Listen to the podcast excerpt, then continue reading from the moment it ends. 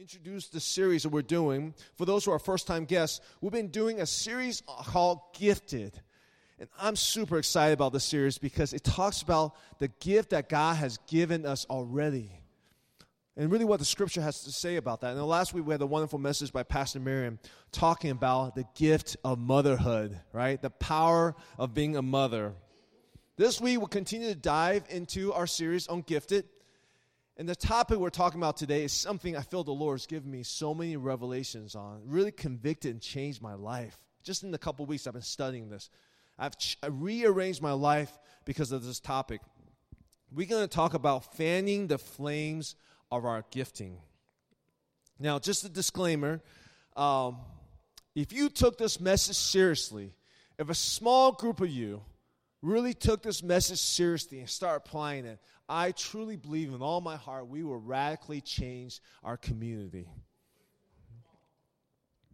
So I'm going to give you the headline right now, okay? Can we put that slide? The headline.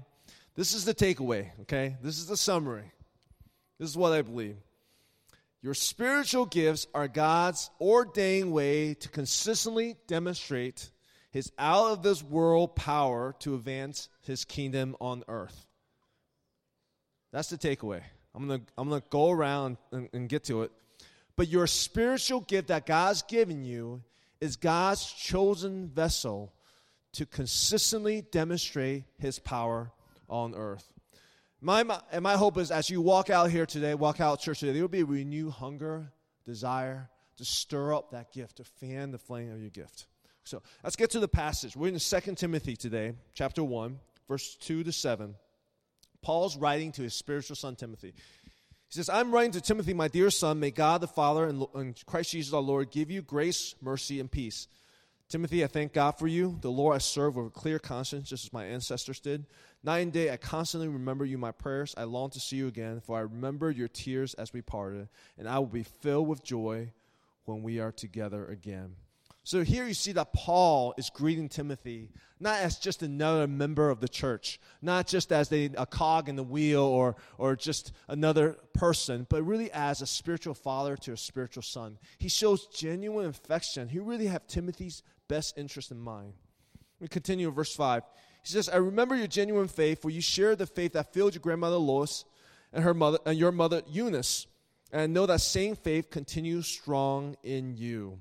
See, right now, Paul's reminding Timothy of his legacy. He's saying, Look at these great women of God, your mother, your grandmother, who has poured their faith into you. Remember your legacy. Remember, remember the legacy of faith.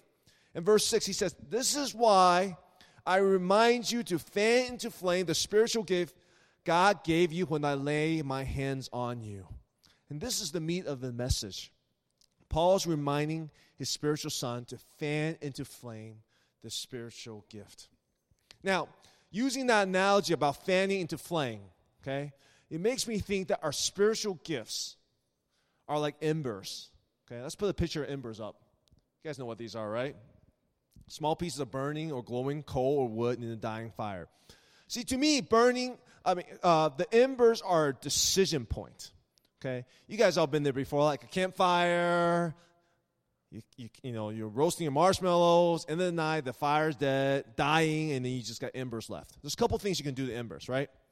You can either pour a bucket of cold water on it to kill it, or you can isolate it and make sure there's no more fuel in it and let it die by itself.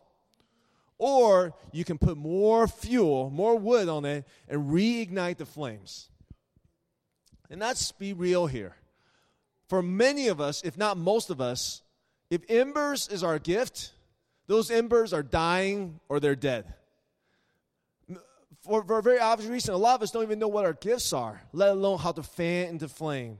No, I put this quote up there about Tiger Woods' father. There's a famous story about how Tiger Woods' dad trained Tiger Woods. Okay? At a young age, I'm going to summarize it. Basically, his, his dad, Earl Woods, has an eye to see talent. Okay? At not even one years old, Earl Woods saw Tiger Woods hit a golf ball perfectly. He ran out his garage and said to his wife, We have a genius at hand. His father had an eye for this gift. And once he saw, it, he honed it, he trained his son, he pushed his son, he made him, he sharpened him so that Tiger Woods become one of the best golfers ever. Now, the problem is, most of us do not have a father like that, that has an eye for our spiritual gifts, or a mentor or a spiritual leader that comes to you and say, "Hey, you have a spiritual gift in this, fan into flame." Most of us don't have that. That's just the reality. So we forget about our gift. It's natural for us to neglect our gift, and that's why Paul had to say to Timothy, "I want to remind you." The reason he says, "I remind you," because we often forget. So the truth is, most of our gifts, most of our embers are dying and they are dead. But the good news is the Holy Spirit, even today, wants to breathe fire into those embers again. Do you believe it?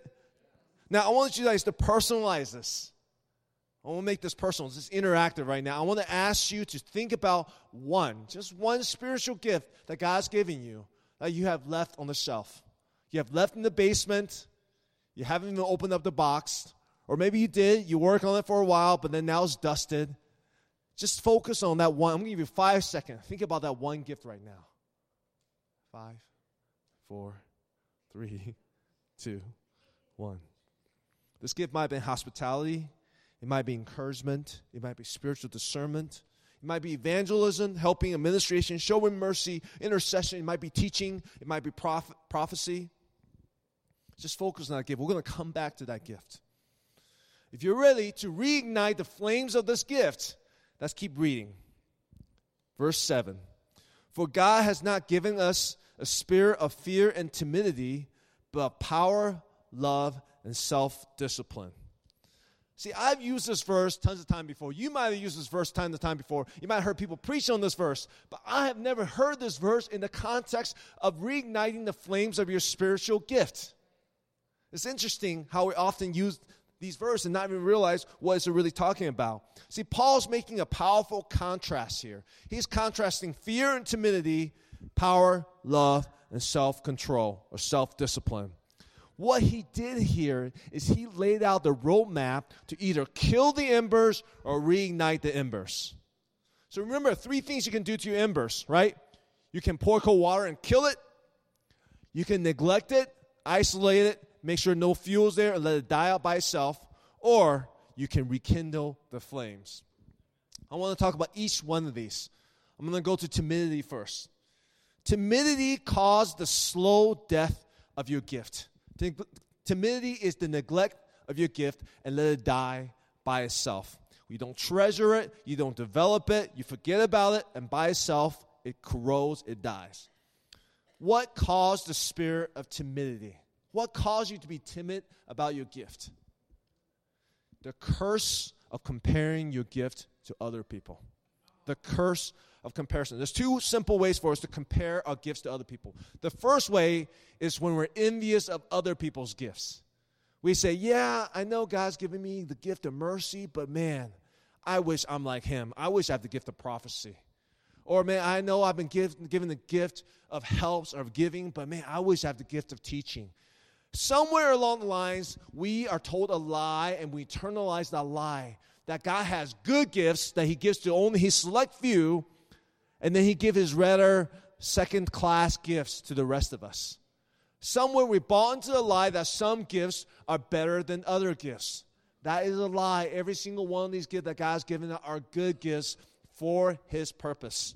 The second way we compare ourselves it's the level of the gifts. We get envious of other people's level of gifting. And I hope this resonates with you because I know these are things that I fight all the time. God's given me maybe uh, uh, the gift of teaching, but I can't teach like Pastor Ron. I can't teach at that level.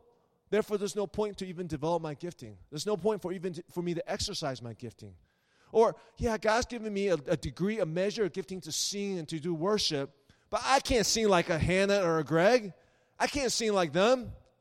No, so I'm just going to abandon it. It's not worth it, anyways. What that does is we internalize a lie that says unless we are the best in this field, in this, in this gifted area, our gift is worthless.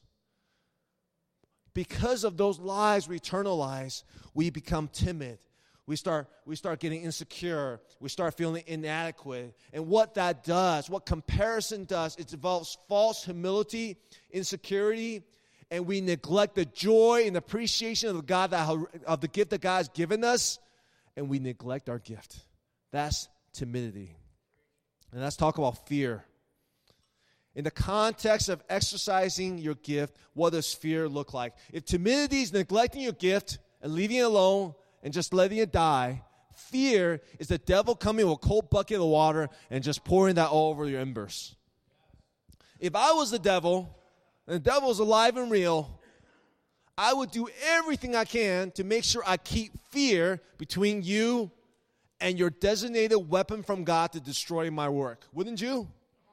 I will make sure that every time you even get close to coming towards fear, uh, your gift, you will feel fear. And this is what he does. This is how he does it. In the development, in the activation of your gifting, the devil comes and drops the dirty bomb in your lap that yells at you, Don't you ever do this again. I'll give you some examples. Some of these are real. They're all real, actually. If you may have the gift of mercy or gift of giving or gift of showing compassion, and you're activating, you're working on it, you're practicing that early when you're still trying to figure out who you are and what your giftings are. Somebody who you show love and compassion on repays you by stabbing you in the back. And then you say to yourself, that was painful. That was traumatic. I am never doing that again. How often has that happened to the body of Christ? when you're reaching out, when you're practicing, and, the, and you're repaid with a painful, traumatic experience. That's the devil trying to throw fear, fear, fear at you. What about this? When you're learning how to teach, when you're learning to activate the gift of teaching and to communicate and to talk, a, a, a, spiritual authority figure or some type of authority figure comes to you and say, you know what, when you were just teaching right there, everyone fell asleep. No one cared dirty bomb in your lap. In fact, that actually happened to me when I was in college. Fear quenches the gift in your heart, often harsh and early, so you are too traumatized to do again, to go back to your gifting again. I want you to think back to that gift that we were talking about, that, that, that hidden gift, that gift that's been dusted off. Has timidity and fear caused you to neglect, to avoid your gifting. So, because of fear and timidity, this may be what your gift looks like today. Show that picture. Ashes. Just be real, right? For many of us, our spiritual gift looks like that right now. But I'm just going to pray right now. I'm going to ask for the Holy Spirit to resurrect. I'm going to make this real practical. So just join me in prayer right now. Holy Spirit, I ask, you know the measure of gifting you pour into our hearts and you know the treasure that you've given every single one of us.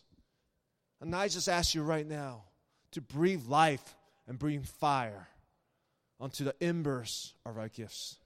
In Jesus' name we pray. Amen. All right, you guys ready to reignite the gift? I need a little more response. I need some fire. You ready to reignite these gifts? All right, so we just gave the bad news, right? Now we're going to get to the good news. This is the exciting part.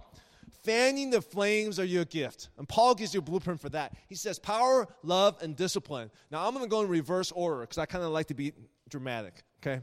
So I'm going to talk about discipline first. Okay, this is interesting. For some reason, we think, in terms of our spiritual gifts, we think just because God gave you the spiritual gift, we don't have to practice it we don't have to hone it, we don't have to train it. It just kind of comes upon you when you start acting. Like if you have the gift of prophecy, you don't ever need to practice it, hone it, train it. One day the Spirit of God comes upon you, you just start prophesying. But the problem is, no other gifts work that way. Okay, for example, if you have the gift of music or you, you, are, you have the gift of playing piano, what do you have to do? Do you never practice? You never even touch a piano. One day you just go by piano, the spirit of Mozart comes upon you, and you start composing perfect music.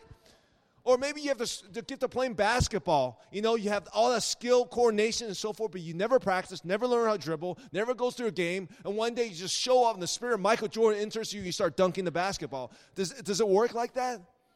No. Every single gift requires that you start from scratch. Practice it, discipline, learn. As a pianist, you got to do the finger exercise and scales and basketball. You learn how to dribble basketball and shoot free throws. It's the same thing with our spiritual gifts. We have to practice it with discipline, we have to hone it, we have to actively train it. I want to give you exam- I want to give you uh, example through the parable of talents in Matthew 25. I want you to look at this parable of talent through a fresh perspective. So, a master, a wealthy master, he's going away for a long time. He brought three servants before him. He gave one servant five talents of money based on his ability, another servant two talents, and the last servant one talent based on their ability. And he went off for a long time. Okay? We're going to continue in verse 16. And then he who received the five talents went and traded with them, and he made five talents. Okay? He produced a 100% return on the investment. Same thing happened with the person with two. But check it out the one who only received one talent went and dig in the ground, and dug a hole and hid his master's money. Verse 19. After a long time, I'm going to come back to that. After a long time, the Lord of these servants came and settled accounts. So he talked to the guy with five talents. He says, I brought five more. And the Lord said to him, Well done, good and faithful servant. You are faithful over a few things. I will make you ruler over many things. Enter the joy of your Lord. Then he said the same thing to the one with two talents because he returned two more talents. But then he came to the servant with one talent, the guy who dug the hole and buried it. He said, Lord, you need to be a hard man, reaping where you have not sown, gathering where you have not scattered seed. And I was afraid and went and hid your talent in the ground. Look, there you have what is yours. And note the master's response. He didn't say, Man, I understand your fear. He didn't say, I sympathize with your fear and your inadequacies. This is what the master said You wicked and lazy servant. You knew I reap where I have not sown, and gather where I have not scattered seed. You ought to have deposited my money with the bankers, and at my coming I will receive back my own with interest. So take the talent from him and give it to him who has ten talents. For who, to everyone who has, more will be given, he will have an abundance. But from him who does not have, even what he has will be taken away. Again, let's get real practical here. What does that mean for us? He said, I did a little research in, into five talents, what five talents mean in practical today money. Some scholars estimate five talents to be millions and millions of dollars. So this is a large sum of money. Okay, other more conservatively measured to be more like three hundred thousand dollars. So let's go with that. Okay, three hundred grand. Someone comes to you and say, "I'm going to give you three hundred thousand dollars." Great news, right? Uh, but when I return, I'm expecting a hundred percent return on your money. Now, I'm a kind of an amateur investor right now. I'm trying to work on a couple different things, and I'm learning it's really hard to get a good, profitable return on your money. It's actually really, really difficult. I actually kind of resonate with the guy with one talent who buried the money because he didn't want to lose it. That actually, for some of you entrepreneurs out there, you're like 300 grand, no problem. I'll get it. I'll make 100 return, no problem. But for most of us, that is a daunting task. So for many of us, that might be our reaction is take the money, bury it, or maybe just put in checking account, make your 0.2% interest, whatever, and see what happens. But let's go back to the mind of the guy with five talents. So after his master just dropped him off 300 grand, expecting quite a bit of return, what do you think this guy did? What do you think this guy with five talents do? My guess was he probably start joining an investment club. He's probably reading some business book. He's probably reading some, listening to some podcasts on leadership and investing. He probably found a mentor to say, hey, teach me how to invest. How do we better do this? He might have started a business. And he might have bankrupted that business because he, he is his first business. He might fail a couple times. But he had to pick himself back up, learn from his mistakes because he knows his master's coming back for an account. He could not afford to be down. He had to make his money back because he knows what is required of him. You know why the, what, what the scripture says? After a long time, the master returned? It's because the master knows it takes a long time for us to, to master, to become expertise in our talents. Now, some people estimate it takes about 10,000 hours for you to become an expert in a field. There is an expectation from God for us to master, to practice, to train, to perhaps fail, pick ourselves back up, learn from our mistakes, and keep going in terms of our talents and ability. So let's go back to that gift. That one gift we talked about earlier, right? The one in your mind that you're thinking, this is my gift. I, have been, I haven't really been practicing honing it. Going back to this gift, I'm going to ask you the question what does it take for you to produce a 100% return of this gift to the Lord? What does that mean? Now, the answer to that question is between you and Jesus, because only Jesus knows how much talent you were given.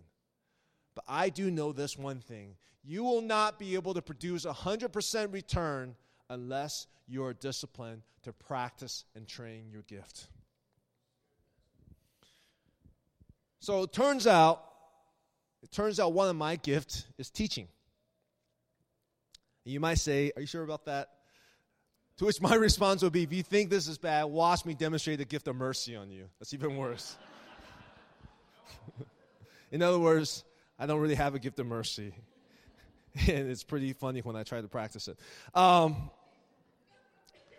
but you know, regardless if I have a five talent degree in teaching or a 0.1 talent degree in teaching, it doesn't matter. It doesn't matter what degree it is. What matters is I make sure I give my 100%. I make sure I maximize this gift. So, this is the same reason why, after every time I preach or teach, I painfully make myself watch my video. If you've never done this before and you feel like a good time to torture yourself, go ahead and do that. Watch yourself teach or listen to yourself preach on podcast or something like that. Oh, it's excruciating. I have to basically take my eyes open to make, my, make sure I'm watching the whole thing. I mean, every mispronounced word, every bad joke that didn't land, every weird body language. I'm, I keep touching this. I don't even know I am. I should probably move this to the side. You captured everything. You're like, man, why do I keep doing that? I don't even know I'm doing that in that moment. Why do I speak that word so funny and no one laughed? I mean, it is painful. But do you know why I do it? Because I'm trying to get better. I'm trying to get better.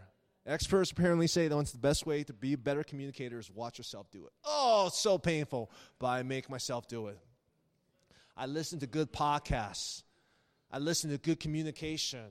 I actually started listening to a podcast on stand-up comedies. Do I want to be a stand-up comedian? No, I don't. I, I could care less for that. I'm trying to learn how to communicate better. I listen to good sermon, not just for the content, but for the delivery. Why? Because I want to get better. After every sermon, I go to my wife, I say, hey, give me the last 10%. Good, bad, and ugly, just let me know. Why? Because I am trying to get better. And that's just one talent, one gift I'm trying to maximize. Why? Because I know the master's coming one day and he wants to settle account. What have you done with your talent? Have you been disciplined?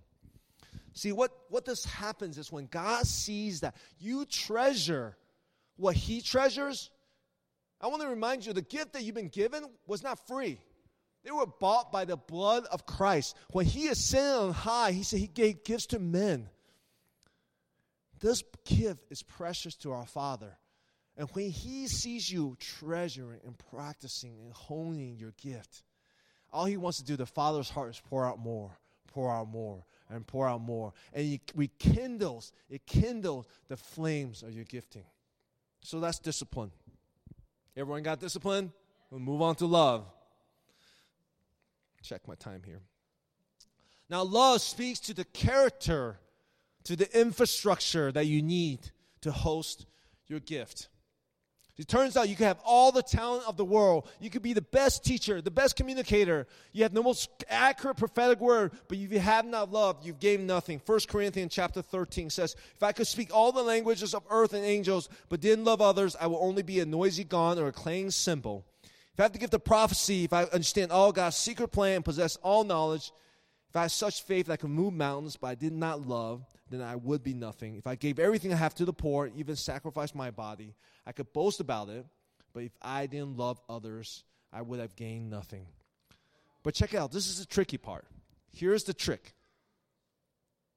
You might think the character I'm talking about here is having the love of God for others and loving God and loving others. That's not what I'm talking about. You will never have enough love to do that. The love here, the word love here is used is the agape love, the unconditional love of God. This love, this type of love, cannot be manufactured, it cannot be synthesized, it cannot be willed into existence. No discipline or training can produce this type of love. Rather, what I'm talking about is this character is for you to every day, habitually, the habit of going before the presence of God and receiving His precious love for you. You, you see the distinction?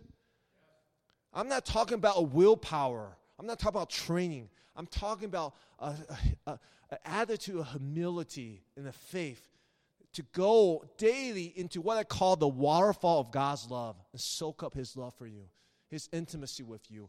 And only out of that overflow of God's love can you truly love God and love others. That's the only way. Now I'll make it real practical. This is what it looks like, and this is this is practical in my own life. You know, every once in a while, probably more often than than not, I get lacking in love. I get annoyed. I get frustrated. I come home and I look at my kids yelling and screaming, climb over me. I'm like, oh, I can't handle this. I'm impatient with my wife. I'm impatient with everything. Uh, people just annoy me. I'll be real. Can I be real here? I'm just like, I'm overwhelmed. I can't handle this. And, and instead of going back and say, you know what, Andrew, you just need to will into more love. You got to be more patient. Tomorrow, you're going to just be a better pastor, better father, just be more loving, more kind. What I need to do instead is recognize that there's a deficit of love in my heart, that I miss my father. And without my father, without his intimacy with him, I'm just a grumpy, grumpy. In Asian show, we call it a bitter melon because that's what we actually eat. I'm just a bitter melon. So, what I need to do is quickly run back into the waterfall. I tell my wife, hey, babe, I need some time alone. I need to get back into his presence. The waterfall of his intimacy with me. And know that my father's for me. He loves me. He wants to embrace me. He looks at me with love, with compassion. It's not fake. I can't manufacture this. I need his precious love to fill my heart. And after I spend time with him, I am naturally transformed. I don't need to worry about manufacturing love or patience or kindness or mercy or forgiveness. My heart is full out of the overflow of God's compassion for me. I can be compassionate toward others. Out of the overflow of His kindness for me, I can be kind to others. How about we ingrain this into the habit of our lives so every day we go before the God to make sure our love meter is full? so we can flow into other people. First John chapter 4 says this This is real love, not that we love God, but that He loved us and sent His Son as a sacrifice to take away our sin. Later in verse 19 says this We love each other because He loved us So, how does this discipline of receiving God kindles the flames of our giftings? It's because of this. You know, we talked about what kills the flames of our gifting, right? Fear and timidity. Fear and timidity. But do you know what is the perfect weapon against fear? It's not courage. The perfect weapon against fear is the love of God. Scripture says this Such love has no fear because perfect love casts out or expels all fear. You see, our fears of failures, our fears of disappointment, of rejection, of being taken advantage of, fears of inadequacy, all that yucky stuff that makes us compare, that makes us shrink back, all that dissipates. All that is cast away when we anchor our identity in the real experience of God's love. So when we are anchored in God's love, fear and timidity has absolutely no room. It cannot even penetrate our flame of our gifting is burning bright. Now, finally, I'm going to end on power. I saved the best for last. That's where I started re- reverse order. Share a quick story from um, a couple weeks ago. Uh, like a good citizen, I wrote a letter to my elected representative, uh, who sh- shall not be named. But I wrote, I wrote the person a letter because concerning a legislation coming up. Uh, in my opinion, this legislation is bad idea. It's very unjust. So I composed a letter, wrote it to him. Uh, a couple hours later, I got a letter back, um, basically saying, "Appreciate you writing the letter, but I disagree, and here's why." His rationale didn't really make sense to me. So I took an hour or so, compose a really nice, really nice, you'd be proud of me, really nice, um, but a reason responds to his rationale, basically saying this does not make sense, and here's why.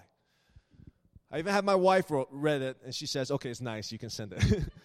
um, so I send it, and two seconds later, I got a reply in my inbox. You know something's wrong when you get a reply that quickly, right? So the inbox basically says the, the, the, the, the email you just wrote went to an unmanned mailbox. In other words, no one's going to read that. And I was so upset. You know, sometimes you get more upset than you should be. You're like, I really shouldn't be this upset right now, but I'm really upset. I don't know why. And I felt the Holy Ghost spoke to me. Says, hey, you need to dig a little bit. Okay, this is, you're more frustrated and upset than the circumstance demands. So I calmed myself down and thought to myself, why am I so frustrated? Why am I so upset? And I felt the reason is because of the it's because I felt powerless. I felt powerless. You guys ever know that feeling when you see a train wreck happening right before your eyes? You know what's happening. You, you, you can tell, you can predict it, but you're like, oh, stop it, but you are powerless to stop it. Man, that's a terrible, terrible feeling. And for me, it caused frustration, anger, fear, all kind of things. But then I heard the Lord spoke to me. He says, You feel this conflict in your heart because you were never meant to feel powerless. I meant for you to be powerful. I'm like, God, I don't, I don't feel very powerful right now. In fact, I, most of my life, I haven't felt very powerful.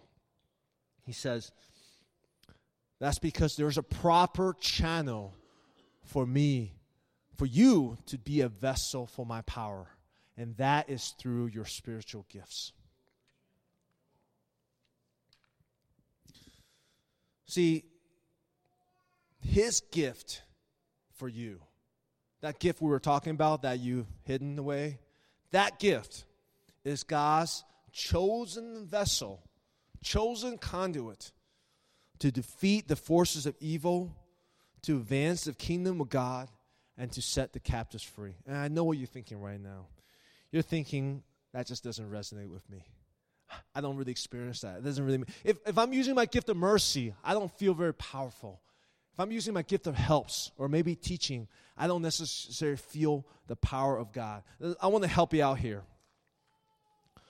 What makes a gift powerful it's not necessarily the expression, it's the source. What makes the gift powerful is not the vessel necessarily, it's the source. And I want to tell you what is the source of your power. The Bible, the word for power in this case, they use the word dunamis. Dunamis is the same word we get dynamite from. Dynamite. Dunamis power is the Holy Ghost miraculous power of God, like the same power that parted the Red Seas.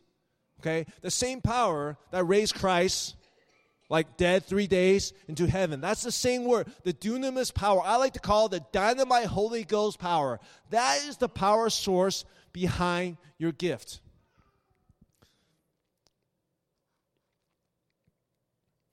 You know, even this past week with the funeral and the wake, I saw so many of us practicing the gift of hospitality, the gift of giving, the gift of mercy, the gift of compassion.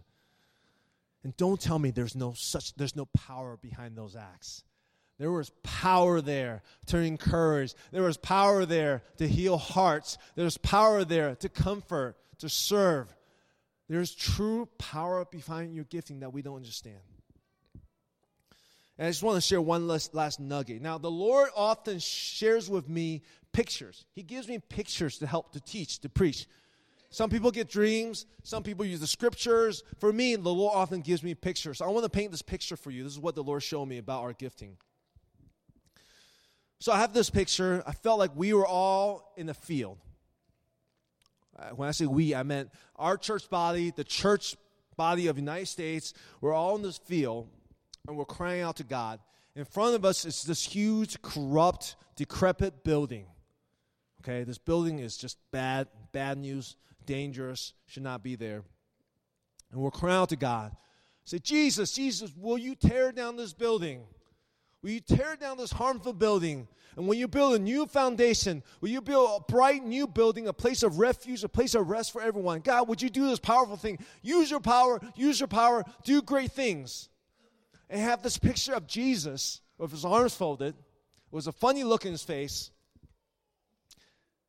And he asked us a question. He pointed to someone, he says, Let me ask you a question. You're asking me to do this powerful thing. Why do you think I gave you a bulldozer? Maybe it's because that same bulldozer that's in your backyard that you never even started, no gasoline, no fuel, no diesel in there. It's a toy right now. It's all rusted. Vines has grown all over it. You, you have forgotten this in your backyard. Let me ask you a question. Why did I give you that bulldozer? And how about you? You want me to tear down these walls. Why do you think I gave you a hammer? Yeah, that same hammer, the handle's broken. You don't even know where it is now. Why do you think I gave you this hammer? And how about you? Why do you think I gave you a power drill? Yeah, the same power drill that's a paperweight right now that you have never even plugged into the wall. He says, instead of asking me to use my power to tear down and to build back up, why not you go back and find the gifts I gave you? Why don't you learn how to use it?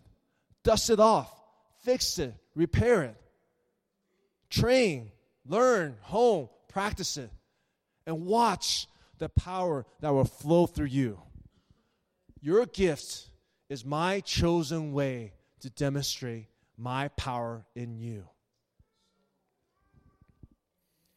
Jesus said, Upon this rock I will build my church, and all the powers of hell will not conquer it. Is that the reality we see in churches in America today? That's not what I see. And one of the problem is this that we no longer treasure that every single one of us, every single one of you, not just the pastors, not just the ministers, every single one of you has been given a mandate to exercise God's power. If we truly, even just a handful of you truly believe that, activate it, hone it, practice it, have the character to receive God's love in humility and in passion, our churches and our community will be fundamentally transformed. So, this is my goal. My goal is to produce repentance in us now, repentance, as I learned a couple days ago, really is just a change in how we think. Literally, the Greek word is changing how we think. That when you, this is how you should think, when you exercise your gift with training, with discipline, when you have a heart full of love from the Lord, there is a promise of God's power, a supernatural effectiveness that cannot be explained that will channel through you. So, those with the gift of teaching, when you start teaching, all of a sudden, miraculously, eyes will be open, minds will be open to the truth. Those with the gift of mercy start showing compassion. Hearts who's been hurt for decades and decades, and bitterness, anger, will also be healed. Those with the gift of hospitality start offering their, their gifts and their talents. People who are far from church, who have been displaced, who's been neglected, all of a sudden connected and comes back to the body of Christ. Those with the gift of encouragement and exhortation start practicing their gift, and power comes. And hearts are encouraged and living again. And there's power and there's transformation and there's repentance. And they start making good decisions again. Oh, as a pastor, I'm telling you, I've been pastor for less than a year. I need to see people with gift of exhortation be activated because I see hurtful people, discouraged people all the time. And I see men and women with gift of exhortation or encouragement just saying, oh, my gift is not a big deal. Yes, it's a big deal. I could use it all day long. Come to me. I will put you to work. Sorry, side note, side note. Those with the gift of administration and helps start to exercise their gift. And the church miraculous, miraculously starts to grow. We don't even know how. It just starts to grow. Why? Because the source of the power is not our own talent or ability. It's the supernatural Holy Ghost dynamite power that we can't even explain. How did that work? I don't even know. You know, when I heard Billy Graham preach one time, I was amazed. Check this out. Because when he preached, I could not sense any special teaching or special revelation. It was just to me a common, a common sermon. But after he preached, thousands would come and give their lives to the Lord. And that's when I realized he, the, the source of his gift is not in him. The source of his evangelism gift is in the Holy Ghost dunamis power. And that to me says, man, this gifting is deep, is deep, is deep. So, can you cast that vision? Can you cast this vision with me? How much are we missing on the power of God because we have neglected our gifts? I hope to stir up that hunger in your heart, that hunger to say, What has God given me? I know some of you, you might not even know your gifting. As we continue in this series, as we dive into the scripture and talk about specific gifts, we're going to talk, we're going to help you find your gifts. We're going to help you hone it, practice it, sharpen it. But what I want to do today is stir up stir up that longing. And if you know there's a gift in you that God's given you, that you have left it in your backyard, you have left it in the basement, in your attic, would you be encouraged to go and dig it back out? To open up those boxes and say, hey, God gave me that for a reason. Maybe the church needs it. Maybe the body of Christ needs it. Maybe our community needs it. Maybe this world needs it. And I guarantee we absolutely need it. So, if you can catch this vision with me, I'm going to ask you to stand up. I want to pray. I want to pray for our gifts. I want to pray for your gifts. I want to pray for your heart. I'm going to ask the Holy Spirit to come and reignite the flames of our gifting this morning. Okay. So if that's what you want, I just want to ask you to raise your hand. To raise your hand. Father, we come before you, Lord, with humility, with a hunger in our hearts. Father, we've full confession, Lord, we do not want to be the servant with one talent and bury our talents. We know there's fear and timidity at our door. But Lord, give us your passionate love to expel all fears, all lies of comparison. But Lord, you have given us gift, whether it's one talent or five talent. They're precious gifts from you, Lord. And Lord, just with us, with our hearts, will you help us multiply? Will you help us treasure it? Will you help us love it? Will you help us hone it and practice and train it? And Lord, I pray for those who don't have any idea what our gifts are. Lord, will you speak to us? Will you teach us? Will you show us? Will you bring us men and women of God who can help us identify our gifts, hone it, and train it. And Lord, we say these gifts are not for ourselves. The demonstration of power is not for our own needs, it's for this world, it's for your kingdom, it's for your glory. So even right now, Holy Spirit, ask that you will activate, you will turn those embers into fire once again for your purpose. In Jesus' name we pray. Amen. Amen.